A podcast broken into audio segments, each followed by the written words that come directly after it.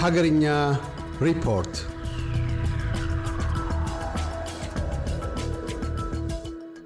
መንግስት በአማራ ክልል ለተከሰተው የጸጥታ ችግር ሰላማዊ መፍትሄ ከመፈለግ ይልቅ ችግሩን በኃይል ለመፍታት ሞክራል ያሉት ተቃዋሚ ፓርቲዎች በዚህም ሳቢያ ከፍተኛ ጉዳት መድረሱን እየተናገሩ ይገኛሉ። በአሁኑ ወቅት በክልሉ ለተከሰተው ችግር መፍትሄ አስቸኳይ ጊዜ አዋጅ መደንገግ ሳይሆን ሰላማዊ ድርድር ማካሄድ እንደሆነም እነዚሁ የፖለቲካ ፓርቲዎች ተናግረዋል። በሰላም ሚኒስቴር ሚኒስትር አቶ ብናልፍ አንዱ አለም እና በኢንዱስትሪ ሚኒስትሩ አቶ መላኩ አለበል በተመራውና ሰሞኑን በዚህ በአዲስ አበባ በካፒታል ሆቴል ተካሂደው በነበረው ስብሰባ ላይ አስራ ስድስት የፖለቲካ ፓርቲዎች መገኘታቸው ተጠቅሰዋል። የሰላም ሚኒስትሩ አቶ ብናልፍ አንዱ አለም በዚህ ወቅት ባደረጉት ንግግር በአማራ ክልል የልዩ ኃይል አባላትን ወደ ሌሎች የጸጥታ መዋቅሮች የማስገባት ስራ ከተጀመረ በኋላ ሀምሳ በመቶ ያህሉ የልዩ ኃይል አባላት እንደተበተኑና ከእነዚህ ውስጥ አብዛኛዎቹ ታጣቂ ኃይሉን እንደተቀላቀሉ ገልጸዋል። አቶ ብናልፍ አክለውም በአማራ ክልል የተከሰተው ግጭት በድንገት የተፈጠረ ነው የሚል እምነት እንደሌላቸውና በተለያዩ ጊዜያት የሚነሱና እየተደማመሩ የመጡ ችግሮች መሆናቸውን አመልክተዋል። ለችግሩ መባባስ ምክንያት ናቸው ያላቸውን ጉዳዮች ሲዘረዝሩም የፍትሐዊ ተጠቃሚነትና የእኩልነት ጥያቄ፣ የወሰንና የማንነት ጉዳዮች የፈለጉትን የፖለቲካ ሀሳብ ለማራመድ የሚያስችል ሁኔታ አለመኖር ዋነኛዎቹ ናቸው ብለዋል። አሁን በቅርቡም የወልቃይትን ጉዳይ በተመለከተ በመከላከያ ሚኒስቴር የተሰጠው መግለጫ በአማራ ክልል ሕዝብ መካከል እጅግ አነጋጋሪ መሆኑም ተጠቅሷል። በሚኒስቴር መስሪያ ቤቱ የተጠቀሰው ወልቃይት ለትግራይ እንደሚመለስ ተደርጎ ነው። ከወሰንና ማንነት ጋር የተያያዘው ጥያቄ ምላሽ እያገኘ አይደለም የሚል ቅሬታ መነሳቱን የገለጹት የሰላም ሚኒስትሩ በክልሉ አመራር ላይ ክፍተት መኖሩም ለችግሩ መባባስ ምክንያት እንደሆነ አመልክተዋል። ሁሉም ቦታ አሁን የሚታዩት በምክትል ማዕረግ የሚገኙት የከንቲባ ኃላፊዎችና የአስተዳደር ሰራተኞች ናቸው። ዋናው ዶክተር ይልቃል እና ሌሎቹም የአስተዳደር ኃላፊዎች በአደባባይ ወጥተው እንደማይታዩ አቶ ብናልፍ አስታውቀዋል። ይህም ለችግሩ መባባስ አስተዋጽኦ እንዳደረገ እየተነገረ ይገኛል። የአፍሪካ ሕብረት በአማራ ክልል የተኩስ አቁም እንዲደረግ ጥሪ ማቅረቡም ተገልጿል። በአማራ ክልል በመከላከያ ሰራዊትና በፋኖ ታጣቂዎች መካከል የተፈጠረውና የብዙዎች ሕይወት የቀጠፈው ግጭት በእጅጉ እንዳሳሰበውና ተፋላሚ ወገኖች ግጭቱን በአስቸኳይ አቁመው ሰላማዊ ዜጎች የደህንነት እንዲያስጠብቅ የአፍሪካ ሕብረት ጥሪ ማቅረቡን የደረሰን ዜና አመለከተ። የህብረቱ ኮሚሽን ሊቀመንበር ሙሳ ፋኪ ማጣማት ባወጡት መግለጫ እንዳመለከቱት በክልሉ ግጭት ውስጥ የገቡ ወገኖች ውጊያውን አቁመው ችግሩን በሰላማዊ መንገድ ለመፍታት በሚቻልበት ሁኔታ ላይ እንዲወያዩ ጥያቄ ማቅረባቸው ተገልጸዋል። የኢትዮጵያን ሁኔታ በቅርበትና በከፍተኛ ስጋት እየተከታተሉ እንደሆነ ያመለከቱት ሊቀመንበሩ ሁለቱም ወገኖች ጦርነቱን በአስቸኳይ አቁመው ሰላማዊ ዜጎችን ከለላ እንዲያረጋግጡ አሳስበዋል። ባለፉት ሶስት ወራት በካንሰር መድኃኒት እጥረት ምክንያት ብቻ ከአንድ መቶ የሚበልጡ ታካሚዎች ህይወታቸው ማለፉን የትግራይ ክልል የአይደር ሆስፒታል አስታወቀ። በሆስፒታሉ በተለይም የካንሰር ህሙማን የቀዶ ሕክምና የሚጠባበቁ የታካሚዎች ቁጥር ከፍ ማለቱን፣ ከፍተኛ የሆነ የመድኃኒት እጥረት በመኖሩ በየጊዜው የሟቾች ቁጥር ከፍ እያለ መሆኑን የአይደር ሆስፒታል የካንሰር ሕክምና ማዕከል ኃላፊ መግለጻቸው ይታወሳል።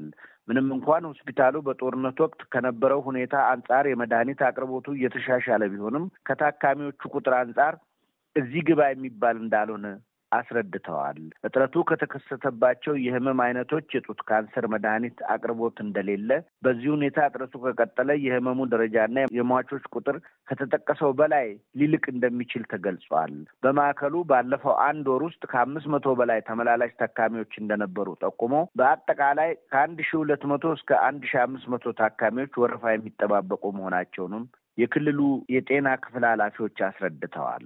በካንሰር መድኃኒት እጥረት ምክንያት ባለፉት አራትና አምስት ወራት ውስጥ በትንሹ አንድ መቶ ሰዎች መሞታቸውን ነው ዶክተሩ የገለጹት። የአይደር ሆስፒታል ሜዲካል ዳይሬክተር ዶክተር አብርሃ ገብረ እግዚአብሔር በበኩላቸው በሆስፒታሉ ከጦርነቱ በኋላ የመድኃኒት አቅርቦት መሻሻል አሳይቷል ብለዋል። ቢሆንም በቂ አለመሆኑን ጠቅሰዋል። ኢትዮጵያ ብሪክስ በተሰኘው የብራዚል፣ ህንድ፣ ቻይናና ሩሲያ ጥምር ሀገራት ማህበር አባል እንድትሆን ነሐሴ አስራ አምስት ቀን ሁለት ሺ አስራ አምስት ዓመተ ምህረት ፈቃድ ማግኘቷን የደረሰን ዜና አመለከተ። ጠቅላይ ሚኒስትር አብይ አህመድም ትናንት ሐሙስ ነሐሴ አስራ ስምንት ቀን ሁለት ሺ አስራ አምስት ዓመተ ምህረት እንኳን ደስ አላችሁ እንኳን ደስ አለን የሚል መልእክት በይፋ ትዊተር ገጻቸው አስተላልፈዋል። ባለፉት ሁለት ወራት ማለት በሐምሌና በነሐሴ ስድስት ነጥብ ስምንት ቢሊዮን ችግኞች መተከላቸውን ሀያ ሚሊዮን ወጣቶች በበጎ ፈቃደኝነት አገልግሎት ላይ መሰማራታቸውን ከሰባ ሺህ በላይ የአቅመ ደካሞች ቤት እየታደሱ መሆናቸውን መንግስታዊ የዜና አገልግሎት አስታወቀ። በዘንድሮ ክረምት እስካሁን ድረስ ስድስት ነጥብ ስምንት ቢሊዮን ችግኞች መተከላቸውም ተገልጿል። ከሀያ ሚሊዮን በላይ ወጣቶች በበጎ ፈቃደኝነት መሰማራታቸውና ከሰባ ሺህ በላይ የአቅመ ደካሞች ቤቶች እየታደሱ እንደሚገኙም ተጠቁሟል። የክረምት ትጋት የዓመት ልማት በሚል ርዕስ የአዲስ ወግ ውይይት መድረክ በጠቅላይ ሚኒስትር ጽህፈት ቤት ሲካሄድ የጠቅላይ ሚኒስትር ጽህፈት ቤት እና የካቢኔ ጉዳዮች ኃላፊ ሚኒስትር ወይዘሮ አለም ፀሐይ ጳውሎስ እንደተናገሩት በዘንድሮ ክረምት በአረንጓዴ አሻራ በበጎ ፈቃድ አገልግሎትና በሌማት ትሩፋት መርሃ ግብሮች አኩሪና ትምህርት የሚወሰድባቸው ውጤታማ መሆናቸውን በዚሁ ጊዜ ገልጸዋል። ይህም ጉዳይ እንደሚቀጥል ወይዘሮ አለም ፀሐይ መግለጻቸውም ተነግሯል። በኢትዮጵያ ዘመናዊ የጋዜጠኝነት ታሪክ በተለይ በእንግሊዝኛ ቋንቋ ዝግጅት ከፈርቀዳጆቹ አንዱ የሆኑትና የመጀመሪያው ኢትዮጵያዊ የኢትዮጵያ ሄራልድ ዋና አዘጋጅ የነበሩት አቶ ያዕቆብ ወልደ ማርያም ስርዓተ ቀብር ነሐሴ አስራ ሰባት ቀን ሁለት ሺ አስራ አምስት ዓመተ ምህረት በመንበረ ጸባዖት ቅድስት ስላሴ ካቴድራል መፈጸሙ ይታወቃል። አቶ ያዕቆብ በኢትዮጵያን ሄራልድ የጋዜጣ ክፍል ከሰላሳ አምስት ዓመት በላይ እንደሰሩ የሚታወቅ ሲሆን በዚህም ስራቸው በሀገርም ውስጥ ሆነ በውጭ ሀገር እጅግ ታዋቂ ጋዜጠኛ አድርጓቸው እንደነበር የሚታወስ ነው። በኋላም ጡረታ ከወጡ በኋላ በውጭ ጉዳይ ሚኒስቴር መስሪያ ቤት እና በሪፖርተር ጋዜጠኝነት ማገልገላቸው የሚታወስ ነው። አቶ ያዕቆብ ባልወልድ ቤተ ክርስቲያን የቀብር ስነ ስርዓታቸው ነሐሴ አስራ ሰባት ቀን ሲፈጸም በርካታ የቀድሞ የስራ ባልደረቦቻቸውና የፕሬስ ሰራተኞች መገኘታቸውም ታይተዋል። በአማራ ክልል የአስቸኳይ ጊዜ አዋጅ ከታወጀበት ሐምሌ ከሐምሌ ሀያ ስምንት ቀን ሁለት ሺ አስራ አምስት ዓመተ ምህረት ጀምሮ በቁጥጥር ስር የዋሉ ሰዎች ቁጥር ሁለት መቶ ሀያ ስድስት መሆኑን የአስቸኳይ ጊዜ አዋጅ መርማሪ ቦርድ ነሐሴ አስራ ሁለት ቀን ሁለት ሺ አስራ አምስት ዓመተ ምህረት ማስታወቁ ተገለጸ። የአስቸኳይ ጊዜ አዋጅ መርማሪ ቦርድ አባላት በአዲስ አበባ የሚገኙና በፌዴራል ፖሊስ ወንጀል ምርመራ ቢሮ የሚገኙ ተጠርጣሪዎችን የሰብአዊ መብት አያያዝ ተዘዋውረው መጎብኘታቸውም ተገልጿል። ጉብኝቱን ተከትሎ የታሳሪዎች የሰብአዊ መብት አያያዝ በጥሩ ሁኔታ ላይ እንደሚገኝ ቦርዱ መግለጹም በዚሁ ጊዜ ታውቋል። አያይዞም በአዲስ አበባና በአማራ ክልል በቁጥጥር ስር የዋሉት ተጠርጣሪዎች ቁጥር ሁለት መቶ ሀያ ስድስት ብቻ መሆኑን መርማሪ ቦርዱ በይፋ ተናግሯል። ይህ የወጣው ሰብአዊ መብት ኮሚሽን በአዲስ አበባ በርከት ያሉ ሰዎች በእስር ላይ እንደሚገኙ መግለጫ ካወጣ በኋላ መሆኑም የሚታወስ ነው።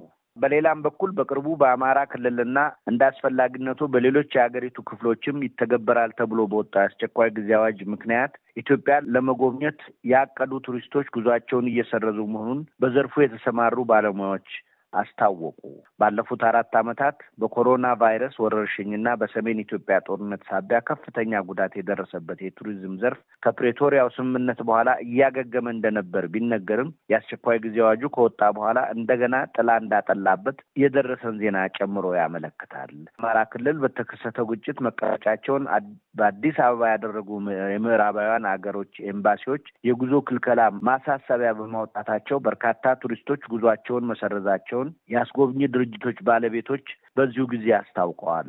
ለአብነትም በጥቅምት ሁለት ሺ አስራ ስድስት ዓመተ ምህረት ወደ ኢትዮጵያ ለመምጣት እቅድ ይዘው የነበሩ አርባ አሜሪካውያን ቱሪስቶች የመጀመሪያ ክፍያ ከከፈሉ በኋላ የአስቸኳይ ጊዜ አዋጅ በመውጣቱ ጉዟቸውን መሰረዛቸውን፣ ቀደም ሲል የከፈሉት ገንዘብ እንዲመለስላቸው እየጠየቁ መሆኑን እነዚሁ ምንጮች አመልክተዋል። የሰሜን ኢትዮጵያ ጦርነት በፕሬቶሪያው የሰላም ስምምነት መሰረት ከቆመ በኋላ ከጥቂት ወራት ወዲህ በትንሹም ቢሆን እየተነቃቃ የነበረው የቱሪዝም ዘርፍ መልሶ ወደ ነበረበት የቁልቁለት መንገድ መግባቱን እነዚሁ ድርጅቶች ባወጡት መግለጫ አስታውቀዋል። በአዲስ አበባ የባለ አራት ኮከብ ሆቴል ባለቤቶች ባለፉት ዓመታት በቱሪዝም ዘርፍ ላይ የደረሰው ጉዳት መልሶ ማገገም ጀመረ ሲባል በድጋሜ ቀውስ በመፈጠሩ ዘርፉን ከጥቅም ውጭ እያደረገው ነው ብለዋል። ይህም የተደጋገመ ሀገራዊ ችግር በዚህ ከቀጠለ የሆቴሎችን ክፍሎች ቢሮ ለሚፈልጉ ተቋማት ለማከራየት ሀሳብ እንዳለ ተናግረዋል። የኢትዮጵያ አስጎብኚዎች ማህበር በዚህ ጊዜ ባወጣው መግለጫ መሰረት የቱሪዝም ዘርፉ እጅግ እየተጎዳ መሄዱን በድጋሚ ጠቁመዋል። ነገር ግን መንግስት የአስቸኳይ ጊዜ አዋጁን ለመሰረዝ ምንም ምልክት አለማሳየቱም ተገልጿል። በሌላም በኩል በጸጥታ ችግር ምክንያት የአምስት መስኖ ፕሮጀክትን ግንባታ ለማቆም መገደዱን የመስኖና ቆላማ አካባቢ ሚኒስቴር ማስታወቁ ተነገረ። የመስኖና ቆላማ አካባቢ ሚኒስቴር እንደገለጸው የጸጥታ ችግር በሚስተዋልባቸው በኦሮሚያ፣ አማራና ትግራይ ክልሎች የሚገኙ ፕሮጀክቶች ግንባታቸው መቆሙን የሚኒስቴር መስሪያ ቤቱ ባወጣው መግለጫ አስታውቋል። ሚኒስቴሩ ከያዛቸው አስራ ሰባት የግድብ ፕሮጀክቶች መካከል ወደ አምስት የሚሆኑት ፕሮጀክቶች በጸጥታ ችግር ምክንያት የቆሙ መሆናቸውን የሚኒስቴሩ የሕዝብ ግንኙነትና የኮሚኒኬሽን ጉዳዮች ዋና ስራ አስፈጻሚ አቶ ብዙነህ ባልቶልቻ ገልጸዋል። ከለውጡ በኋላ ተጀምረው በተለያዩ የጸጥታ ችግሮች ግንባታ የቆሙ አሉ ያሉት አቶ ብዙነህ የላኛው ጉደር ግድብና የመስኖ ልማት ፕሮጀክት በሚሰራበት አካባቢ በሚስተዋለው የጸጥታ ችግር ከቆሙት ፕሮጀክቶች መካከል አንዱ መሆኑን አስረድተዋል። የላይኛው ጉደር ግድብና የመስኖ ልማት ፕሮጀክት የመስኖ ውሃ የሚጓዝበትን የመስመር ዝርጋታ እንዲያከናውን የኦሮሚያ ኮንስትራክሽን ኮርፖሬሽን ሰኔ ወር ሁለት ሺህ አስራ አንድ ዓመተ ምህረት ውል እንደተፈራረመ የሚታወስ ነው። ከዚህ በተጨማሪም በትግራይ ክልል የሚገኘው የካዛ ግድብና መስኖ ልማት lot ግንባታ በጸጥታ ችግር እንደቆመ አክለው ተናግረዋል። የካዛ ግድብና መስኖ ልማት ሎት አንድና ሁለት ከሚያዝያ ሁለት ሺ አስራ ሁለት ዓመተ ምህረት ጀምሮ ባሉት አራት ዓመታት ውስጥ እንደሚጠናቀቅ በወቅቱ ተነግሮ ነበር። ሆኖም በጦርነቱ ምክንያት እስካሁን ድረስ እንዳልተጠናቀቀ ለማወቅ አሁንም ግንባታው መቋረጡ ተጠቅሷል። ከላይ ከተጠቀሱት ፕሮጀክቶች በተጨማሪ በአማራ ክልል የመገጭ ግድብ ፕሮጀክት ለአስራ ስምንት ዓመት መጓተቱን የገለጹት አቶ ብዙነህ በምስራቅ ባሌ ዞን የሚገኘው ጨልጨል የመስኖ ፕሮጀክት፣ በኦሮሚያ ክልል የሚገኘው አንገር ፕሮጀክት ውል ከተገባ በኋላ በጸጥታ ችግር ምክንያት ማጠናቀቅ አለመቻሉን ተነግሯል። ለኤስቢኤስ ሬዲዮ የአማርኛ ዝግጅት ክፍል ከአዲስ አበባ ሰለሞን በቀለ። እያደመጡ የነበረው የኤስቢኤስ አማርኛ ፕሮግራምን ነበር። የፕሮግራሙን ቀጥታ ስርጭት ሰኞና አርብ ምሽቶች ያድምጡ። እንዲሁም ድረገጻችንን በመጎብኘት on demand እና በኤስቢኤስ ራዲዮ mobile app ማድመጥ ይችላሉ። ድረገጻችንን ኤስቢኤስ ዶት ኮም ዶት ኤዩ አምሃሪክን ይጎብኙ።